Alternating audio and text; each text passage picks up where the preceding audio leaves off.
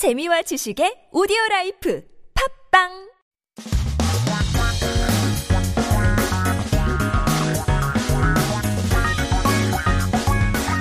한국에 대한 최신 소식과 한국어 공부를 한꺼번에 할 수 있는 시간 headline Korean. So keep yourself updated with the latest issues as we take a look at our headline Korean for today.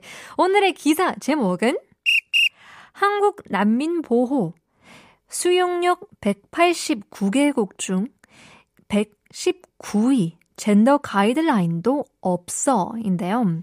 Korea's refugee protection capacity ranked 119 out of 189 nations. Even gender guidelines don't exist. Let's take a listen.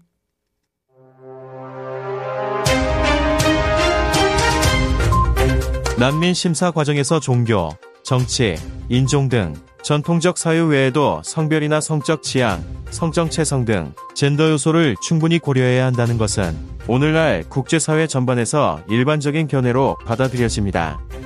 1985년 유엔 난민기구 집행위원회는 일찍이 여성 난민 신청자는 난민협약의 특정 사회 집단으로 인정될 수 있다고 자유롭게 해석할 수 있다고 밝혔습니다.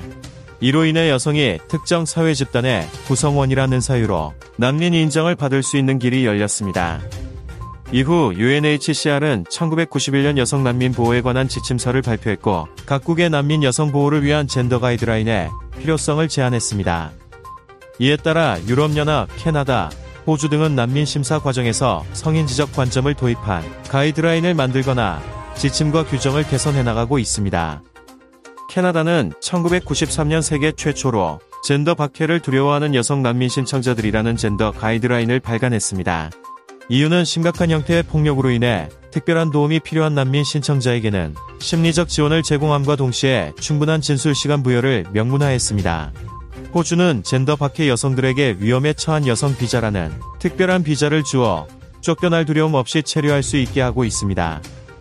GDP 대비 난민보호 수용력이 189개국 중 119위에 그치는 한국은 아직 정부 주도의 공식 젠더 가이드라인조차 마련하지 못하고 있습니다. 전문가는 여성 난민 인정자 대부분은 배우자를 따라와 가족으로 결합된 사례라며 여성이 독자적인 젠더 박해 사유로 난민임을 인정받아 정착하기까지는 많은 장벽이 존재한다고 설명했습니다. Let's take a look at some key terms and expressions from our news today. Starting with the title, uh, 한국 난민 보호 수용력. In English, we call it capacity.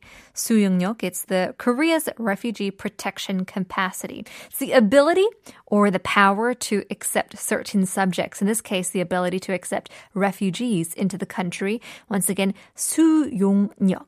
Now, these perspectives are different perspectives are being considered now when it comes to uh, once again religion politics race uh, gender etc 견해 is what we call perspective 견 uses the chinese letter for the eye which means what people actually see and thoughts related to it so if it's 일반적인 견해 the general view, general perspective. It means most people think the same way about a certain subject.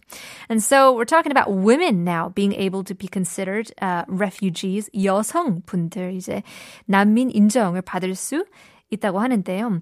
받을 수 있는 길이 열렸습니다. So means to open the road, open the window. Kir means road or way, but for a smoother translation um, in English, I guess it would be opening the window, could be more adequate.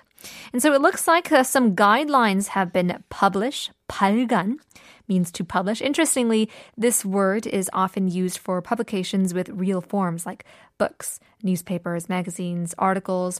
Although they could be part of these sorts, um, it isn't really fitting for this particular word. Uh, guidelines on the protection of women's refugees um, has been published. Further on, we see 명문화. Now, you might get confused because it has 명문, and we hear this a lot when we talk about 명문대, you know, a prestigious university. But 명문 here doesn't mean fame or prestige. It means clearly recorded with written letters. So it's documented and documentation wise clearly stated in the paper to declare its effectiveness.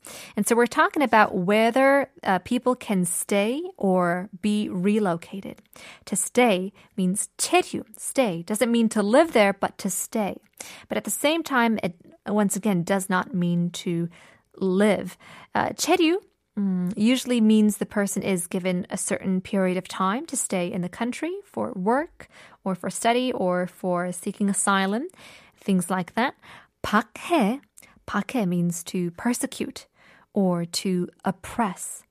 그치다, further on, it says 그치다 ends up, you know, different 그치다 from when you say 비가 그치다, like the rain stops. But 그치다 here in the context is more close to ends up, but it could do better.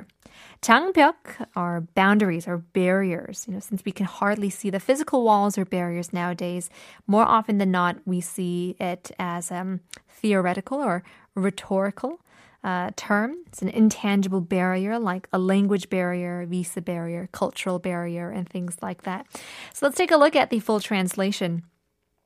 It is a general view across the international community today that, in addition to traditional reasons such as religion, politics, race, gender, sexual orientation, and gender identity, should be fully considered during refugee screening. In 1985, the UNHCR's executive committee said earlier that female refugee applicants can be freely interpreted that they can be recognized as a specific social group in the Refugee Convention. This opened the way for women to be recognized as refugees because they are members of a specific social group. Since then, the UNHCR has published guidelines on the protection of women's refugees in 1991 and proposed the need for gender guidelines for the protection of refugee women in each country. Accordingly, the European Union, Canada, and Australia are making guidelines that introduce gender sensitive perspectives during refugee screening or improving guidelines and regulations. Canada published the world's first gender guidelines in 1993 calling it the female refugee applicants who fear gender persecution.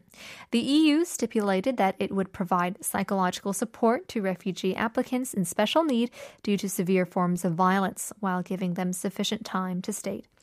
Australia has given gender persecution women a special visa called the At Risk Women's Visa so they can stay without fear of being kicked out. South Korea ranks 119 out of the 189 countries and has yet to come up with official government led gender guidelines. Experts say most of the female refugees follow their spouses and are combined into families, adding there are many barriers before women settle down in recognition of being refugees due to their own gender persecution. Here's Bill Withers, Lean on Me.